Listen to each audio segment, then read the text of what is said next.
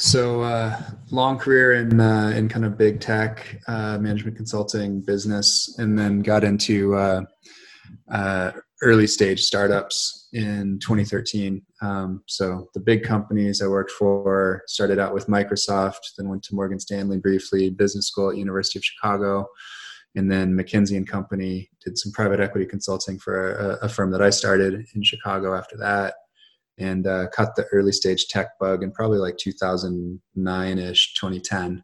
Uh, couldn't figure out how to get there from where I was because I was doing management consulting. And um, so I went to Google for two years really to uh, learn the tech scene and network with a lot of founders and venture capitalists and kind of understand where I could add value. And uh, then summer of 2013, I left and started doing some angel investing and advising startups and looking for uh, startups to get involved in and operate in.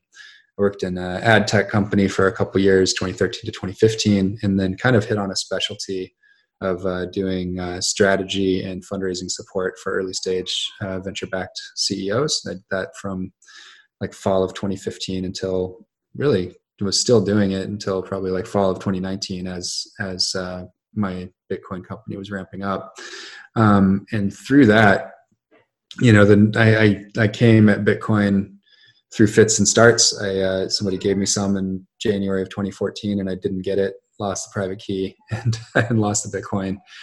Um, in December of 2015, uh, a friend of mine was looking to sell off some uh, early stakes in, in eight startups that he'd put into a Series LLC and was kind of selling uh, a bit of the portfolio. And I helped him package that up for uh, presenting to investors. And two of the companies were Bitcoin startups. And uh, it still didn't take, like I just didn't get it. And it wasn't until um, kind of the social signals and the professional signals from spring of 2017 with the price run up and seeing people leave and join you know startups in the in the bitcoin space and in the crypto space that uh that noise drew me in like a lot of people. So it was really may of 2017 that i started paying attention.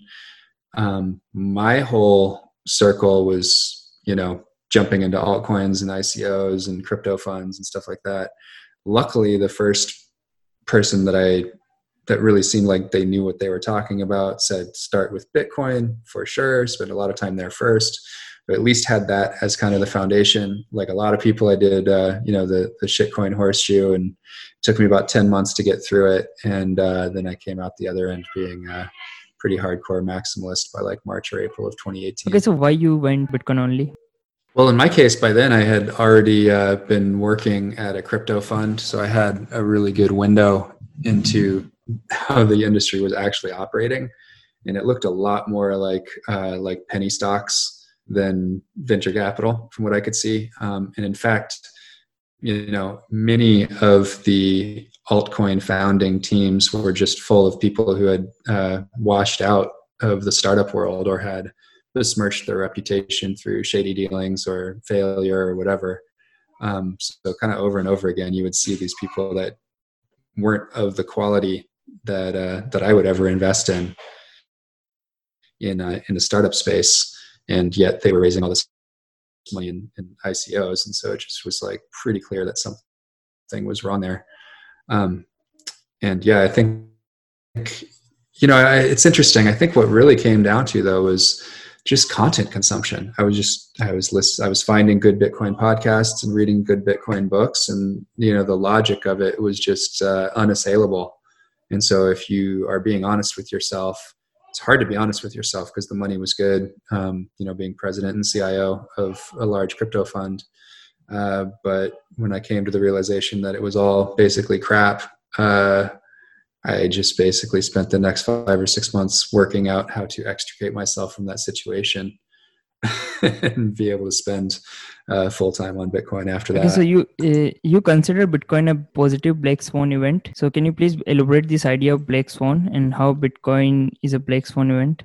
Yeah, sure. So I, I the work of Nassim Taleb is pretty foundational for my thinking um, about the world. I've been uh, a big fan and read everything he's written pretty much since uh, 2002 uh, is when I first became aware of him. Um, it was a New Yorker article called "Blowing Up" by Malcolm Gladwell uh, that coincided with the release of "Fooled by Randomness," and then I eagerly awaited the release of "The Black Swan" and "Antifragile" and everything since then. So, um, a black swan you know, is basically a shock that was kind of uh, comes out of the fourth quadrant, unknown unknowns, as uh, Donald Rumsfeld used to say, um, and has a massive impact on on the world or on on you if uh, if it's you know more of a, a local black swan. Um, and it is kind of a misconception that the effects are always going to be negative. It's actually kind of a, a neutral thing, and how you how you benefit or suffer from a black swan is really determined by how you set yourself up um, for for being exposed to such events. So, for instance, like if you are long volatility as a trader and there's a black swan but you have a straddle on and you make money. If the market you know volatility goes way up regardless of whether it's up or down then uh, then you have positive exposure. Um, your, your, your risk is convex to uh, to a black swan event um, versus somebody that's like fragile uh, you know basically would be hurt by volatility and that would be like being short volatility. Um, bitcoin you know one of the interesting things about black swans is often there is somebody somewhere in the world that is thinking about them and uh, and maybe even thinking about that particular uh, event occurring and so you know there were certainly a few hundred people at least in the cypherpunk movement who are aware of Hashcash and B Money and some of these different efforts. And you know, obviously, very clear that some people that were involved in uh, in gaming currency were kind of thinking about a future where you might have uh, a stateless digital currency that couldn't be double spent. Um, but the actual achievement of that uh, really still was pretty much out of left field, and obviously was that for 99.999% of people globally. Um, so you know we we got hit by a black swan with the uh, with the white paper and turning on the network January third, two thousand nine, and uh, we've all just been kind of uh, subject to the effects of that black swan's release on the world ever since. Okay, do you think it will be one of the biggest black swan in our uh, in our lifetime? I mean, yeah. I mean, I, I I don't know that we can even say that. It might be a lot more than that. You know, we're we're kind of it seems like it's the biggest thing since the internet. It may, you know, I often say, uh, what's more valuable, information or value? well, value is in the word, right? So I think it has a really good chance of being more impactful than the internet. Uh, being able to send value around the world seems like definitionally more important than being able to send information around the world. Um, so that should be interesting. And then you're looking back at, you know, what's next? Soap, the printing press, agriculture. You know, so you may end up just kind of knocking these things out over the decades and centuries to come as the effects of this invention uh, actually start to roll out and change the globe. Yeah, for sure. Because I was reading this book by Nassim Taleb, Anti-Fragility, and and bitcoin i think perfectly fits that position right and you also talk about it a lot so can you please elaborate this idea of anti-fragility and how bitcoin is anti-fragile yeah so uh, anti-fragile basically means uh, the opposite of fragile. So uh, things that are fragile are things that don't like volatility. So that would be like a, a vase. So a vase can handle being dropped from one millimeter but you bring it up to like four or five inches and you know it might survive that. You bring it up to a couple feet and it's definitely going to break. And uh, there's nothing that can benefit the vase. You know it's it's robust to small drops and it's fragile to big drops uh, the best that most the best that most uh, inorganic objects so non-complex systems or objects that are sort of created by man can hope for is to be robust as robust as possible and that's on a sliding scale. So that would be saying like okay this isn't fragile it's robust to a shock but it's not going to get better the the realm of the organic or the complex that's where you have the opportunity to have systems that are uh, the opposite of fragile and it's a new word that Nassim accurately uh, said didn't exist in the English language or any language, and it's anti-fragile, which is better than robust. It's saying, "Hey, I actually am long volatility. I want the shock. I become stronger uh, with with uh, with shocks, basically, or with volatility." And you know, this most simply drawn is basically just uh, you know a call option function where uh, if things go badly for the asset, you make money. And if things go well for the asset, you make money. Um, so that's how he sort of came at this was from from the lens of his profession, which was being a professional uh, derivatives trader for many years. Um, so I think about that, and it's been you know trying to be trying to be long volatility and trying to build option value uh, and trying to um, ensure that no matter what happens, you know if the market goes up you're long but if the market goes way down well you have a lot of cash on the sideline and you're there to snap up assets on the cheap. So a lot of people think like this already. It's just nassim pulled these different um, strands of thought together defined it and made it really easy for all of us who are privy to his work to be able to speak the same language about it um, one more concept that uh, that's out there that dates back millennia is called shi, and I'm butchering the pronunciation, but it's Chinese, and it basically just means uh, kind of being loaded up with potential. Um, and I haven't seen Nassim write about it, but uh, I think uh, Robert Greene, the author of Mastery and 33 Strategies of War and the Laws of Human Nature and 48 Laws of Power, that guy, uh, I think has done a really good job of uh, elucidating that concept of, you know, kind of like uh, if you can get a boulder, you know, kind of up on top of a hill, uh, it's static and it's just sitting there, but there's all this potential uh, built up there. And I think what we're seeing right now as relates to Bitcoin is, you know, Bitcoin is anti-fragile because, you know, whatever the government might want to do to it, you're in a catch 22 as the government because you just let it go and it's going to end up dominating. But if you try to fight against it, then you are indicating to the world that you're threatened by it and therefore it will become more valuable because people will see that it's threatening a government. Oh my god how powerful is that?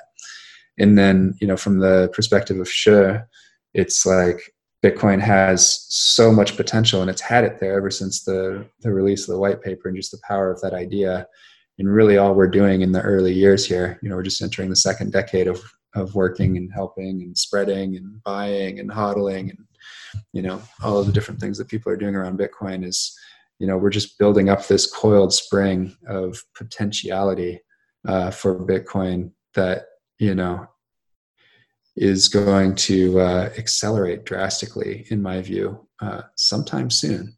Yeah for sure. Also all these forks uh, they they also makes bitcoin stronger every fork that's why we have the saying that whatever doesn't get bitcoin makes it stronger right mm-hmm. I agree. Uh, okay, so you also wrote this article called 10 Millions Bitcoiners. So it is based on this idea of, so can you please elaborate on mm-hmm. this idea of intransigent minority and what was your article about? Yeah. Yeah, I think he, he uses both intransigent or intolerant.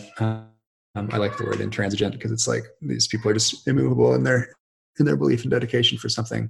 But it's basically this idea that uh, in, in complex systems, human structures, whatever, um, societies that you only need three to four percent of the population to care deeply about an issue to be able to flip the society. So, you know, I think you the classic example that that he often uses is, um, you know, kosher or halal uh, food products in a in a country.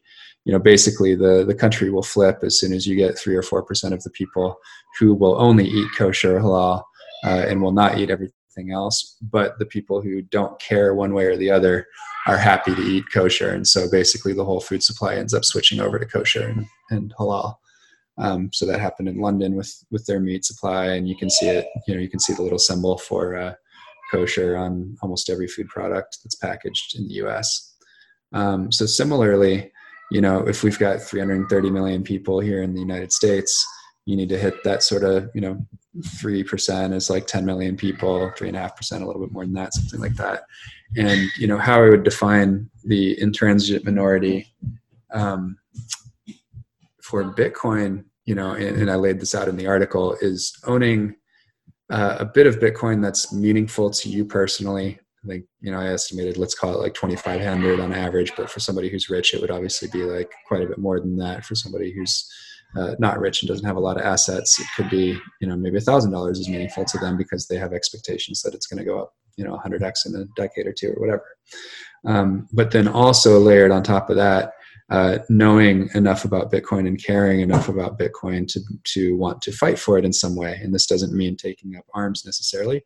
It could just mean writing your congressperson or attending a town hall meeting or you know trying to advocate in some way for Bitcoin if needed in the future. And so I see this as a little bit of a, a race and and again like we do have bitcoin with the benefit of anti-fragility that let's say the us government did decide to try in a concerted way to clamp down on bitcoin. It might just delay things but it probably ends up making bitcoin you know stronger in the future. It just might go through more of a, a decade or two of more black market and more growth in other countries and things like that. So you know i prefer not to have any downside risk. I think that uh, you know I, I take my cue from uh, Andreas Antonopoulos, who said four or five years ago, like if we can just uh, stop one episode of hyperinflation anywhere in the world, then everything that we do, um, you know, for Bitcoin in these early years is absolutely worth it. And so I just want to try to get Bitcoin to spread as fast as possible you know, in an altruistic way, just to put a check on tyrannical governments, including, you know, the potential for our own here in the States to be tyrannical, um, but also just selfishly and for absolutely myself and my family and my friends. Like, I want to enjoy a, uh, a world in which Bitcoinization has already begun to occur in earnest and is, uh, is changing the way that people think about money and changing the way that we uh, cooperate with each other around the world and expanding the economic pie because of uh, you know frictionless uh, economies around the world. So um, I just want it to happen as soon as possible and with a, a, higher degree of certainty that it that it will happen in short order. Yeah, for sure. What do you think? How much time it will take to reach there? Like let's say three percent. Um. So I think right now we're probably at about. Uh, 7 million Bitcoiners globally by that sort of, uh, you know, owning a decent little chunk of Bitcoin, something like that. So it's like 0.1% of the globe. Um, you know, but I, I, our company and my efforts are specifically focused here on the US. I would say we probably have like maybe 100,000 people in the US that really care and know about Bitcoin and own a decent chunk of it that's meaningful to them. So it's still a very, very small number. Um, so I think we've got about 100x to go in the US to get there. Uh, I know there are people that have like little bits of Bitcoin, or even people that have like a decent chunk of Bitcoin, but don't really know why. They're just somebody who's rich and is kind of like making a bet, but they wouldn't fight for it. Uh, and so I think we actually do have quite a ways to go to get people to be, you know, by my little definition, uh, a Bitcoiner, which is somebody that owns a decent, meaningful chunk and is uh, willing to advocate for it and capable of doing so. Yeah, for sure. Do you think US will be the leading country to have most Bitcoiners? Oh, uh, I mean, I think I, I, think that US is far ahead of any other individual country as far as um, you know amount of Bitcoin owned. It's by far the largest economy and the richest economy in the world. So um, I do I do expect that uh, a plurality of Bitcoin volume purchases will come from the U.S. I don't know if it's going to be 50% or 40% or whatever, but you know, this is the uh, this is the economy and country that's uh, that's best equipped to drive the growth of Bitcoin going forward. Um, but I think the uh, I think the percentage ownership by a population, I think the I think Turkey is number one right now. Okay okay so so when it comes to Swan Bitcoin, so as we as we saw this news coming out that PayPal and Venmo and other services are going to offer Bitcoin buying services. So do you see any competition in there because they already have millions of people on board? So where do you see Swan Bitcoin playing out in, in those scenarios where PayPal and all these all these giants offering bitcoins?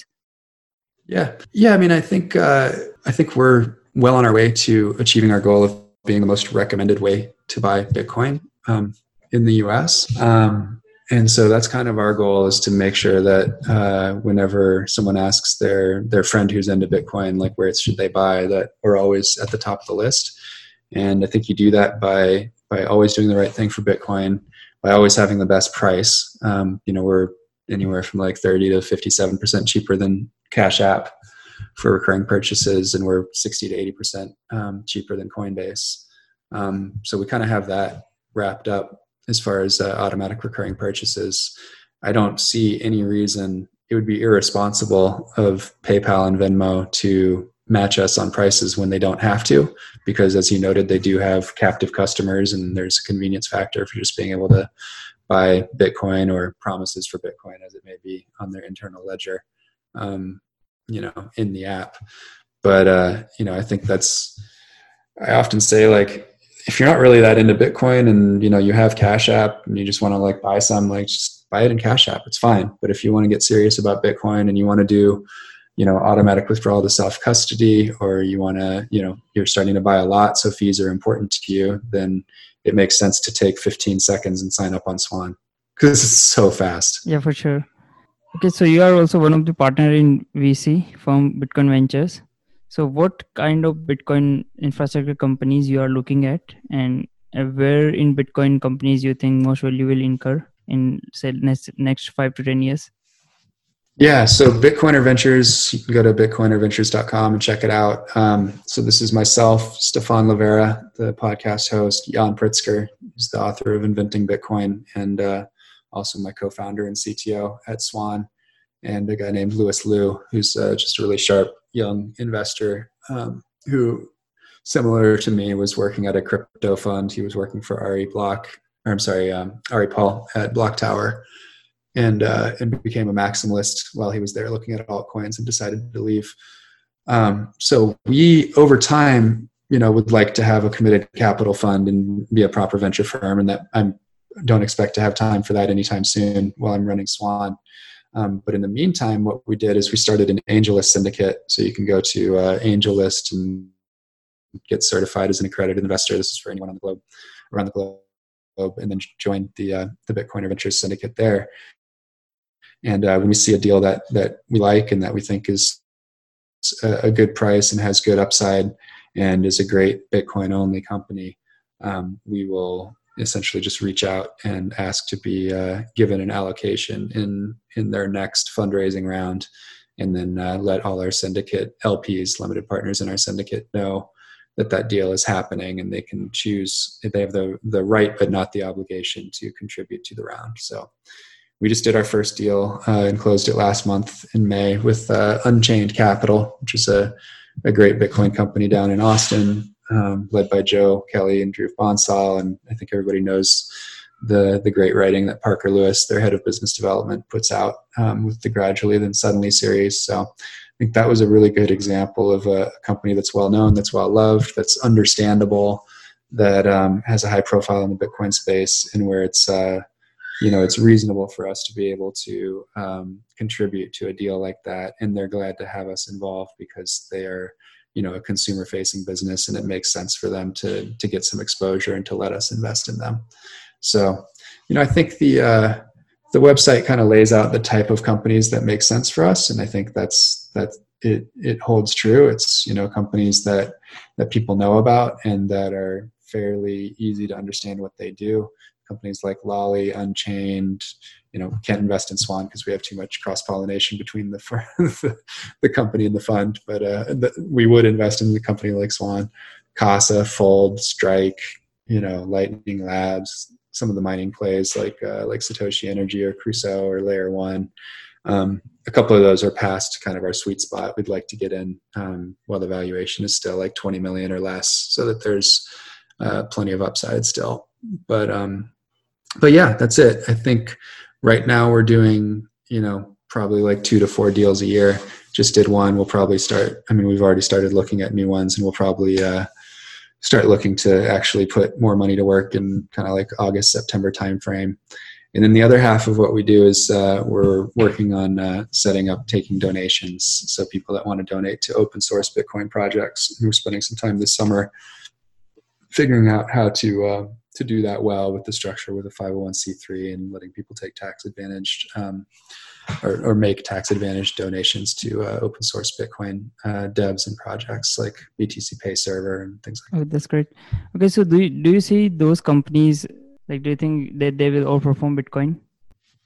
So I think you have to be really selective. Um, you'd have to have your own thesis as to why you think a particular company would uh, outpace the growth of Bitcoin. Um, you know, in my case, I I have a fair degree of confidence that you know my own company Swan uh, will outpace the the growth of Bitcoin. But you know, I have more knowledge about what we're doing than somebody from outside possibly could. So you have to spend some time thinking about a company and looking at it. And there's a different risk reward profile, you know, so you've got to think about, you know, what is your degree of confidence that Bitcoin will hit X price by, you know, 2025? And what do you think a startup is going to do in the next five years or something like that? Um, you know, some people think about portfolio diversification. Um, you know, in general, I, I think, you know, I'm, I'm personally, I and my family's finances are, uh, very Bitcoin saturated. And so, uh, you know, I don't mind putting a little bit to work outside of it, you know, just, uh, just in the off chance that Bitcoin goes sideways for a while or doesn't do what I expect it to do, even though I, I have something like 75% confidence that it'll hit six figures in the next couple years. Like, I can't guarantee that. I don't know that for sure. Um, so I think it just uh, it just depends. As far as investing in Bitcoin companies, you know, I think um, I think that a rifle shot approach of picking a couple that you really believe in and really think have a lot of upside and probably like where you can help affect the outcome and you know be an advocate and make some connections for them or help them find customers or whatever it is i think that probably makes sense i think maybe in you know call it 2025 2026 maybe you know another cycle in the rear view i think that's when it probably makes sense to start thinking about okay a basket of bitcoin companies uh, Bitcoin startups, you know, five or 10, that portfolio could actually outperform the asset. I don't think that's the case uh, over the next four years. I think if you bought, you know, startup stock in 10 companies, I don't think that you would uh, outperform the asset, which is why we are not starting a full Bitcoin fund and we're being very selective about which companies that we invest in because we're trying to pick ones that we think actually uh, have a pretty reasonable chance of outperforming the asset. Yeah, that makes sense. I think four years from now, maybe Bitcoin's market cap is much bigger than any company. So at the time, it makes sense to invest in companies than Bitcoin, right? Potentially, that's kind of that's kind of the theory. That's my thinking for sure. Okay, okay. So what are what you are most excited about? Oh, can I just add one thing? Also, I, I just sorry, I just wanted to add um, that the we uh, we actually don't make any money on Bitcoiner ventures. It's uh, it's purely just like to add more value to the space and to learn more about the space and to get to know more people in the space and just kind of it's it's almost like just being involved in a charity um, or or a country club or something like that. We like doing it. We like talking to these companies. All four of us uh, actually just invest in each deal on the same terms as the other syndicate members and we take no fees and no no so no fees no carry we have no performance fees and no fees of any kind um, for running bitcoiner ventures it's just uh, like an organizing focal point to aggregate some capital and put them into bitcoin startups. Okay so okay going forward what are you most excited about apart from swan bitcoin? Just watching my kids grow up i guess. I don't know i got a two year old and a five year old and you probably hear them screaming in the background but uh, that's that's that's the most exciting thing in my life is just having uh, these two beautiful little daughters and so i'm that that's there's not a lot to be excited about in the world other than bitcoin because it all just seems to be going to hell in a handbasket between the pandemic and our fake fiat uh, economy and government overlords with the wrong incentives and the wrong views. So it's uh, I don't know. I think Bitcoin really is like the bright light um, that keeps me going and keeps me in the uh, as Peter Thiel would say in the uh, the definite optimist quadrant, which is where most people get the best work done.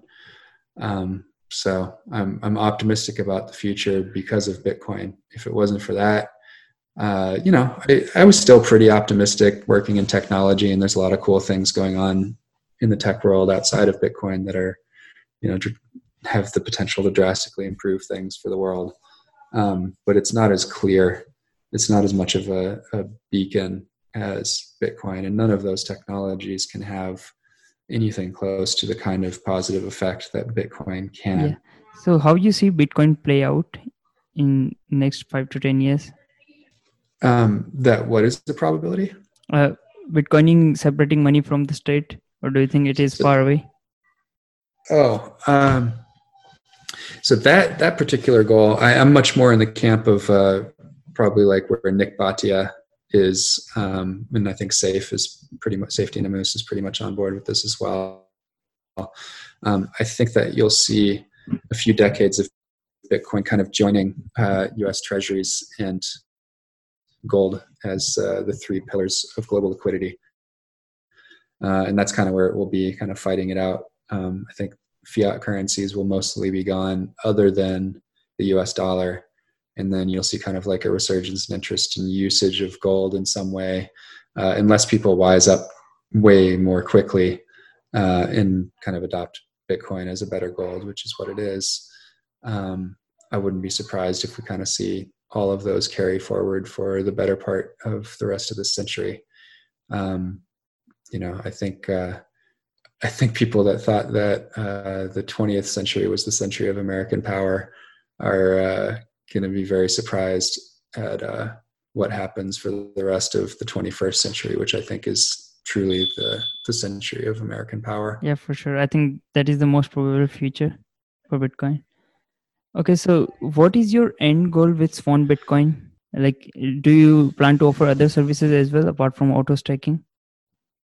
Um, so we're turning on one-time buys probably in July. So next month um, we should have one-time buys, but only for um, Swan members. So it'll be to be a Swan member, you have to have a recurring purchase plan. But given that you have that, you'll also be able to do one-time buys because um, we really want to encourage people to accumulate at least something. You know, take your take your pay in Bitcoin um, over for the long haul and just think about it that way and think about it as as a savings vehicle um, so i think that'll be pretty interesting uh, we have a swan ira planned to come out later this year so that should be pretty fun and we're doing some things to uh, make it a lot easier for financial advisors and registered investment advisors to be able to put their clients into bitcoin through swan so i think that'll be pretty exciting um, but yeah, I mean, broadly, it's uh, just sell as much Bitcoin as possible to as many people as possible. That's the goal for uh,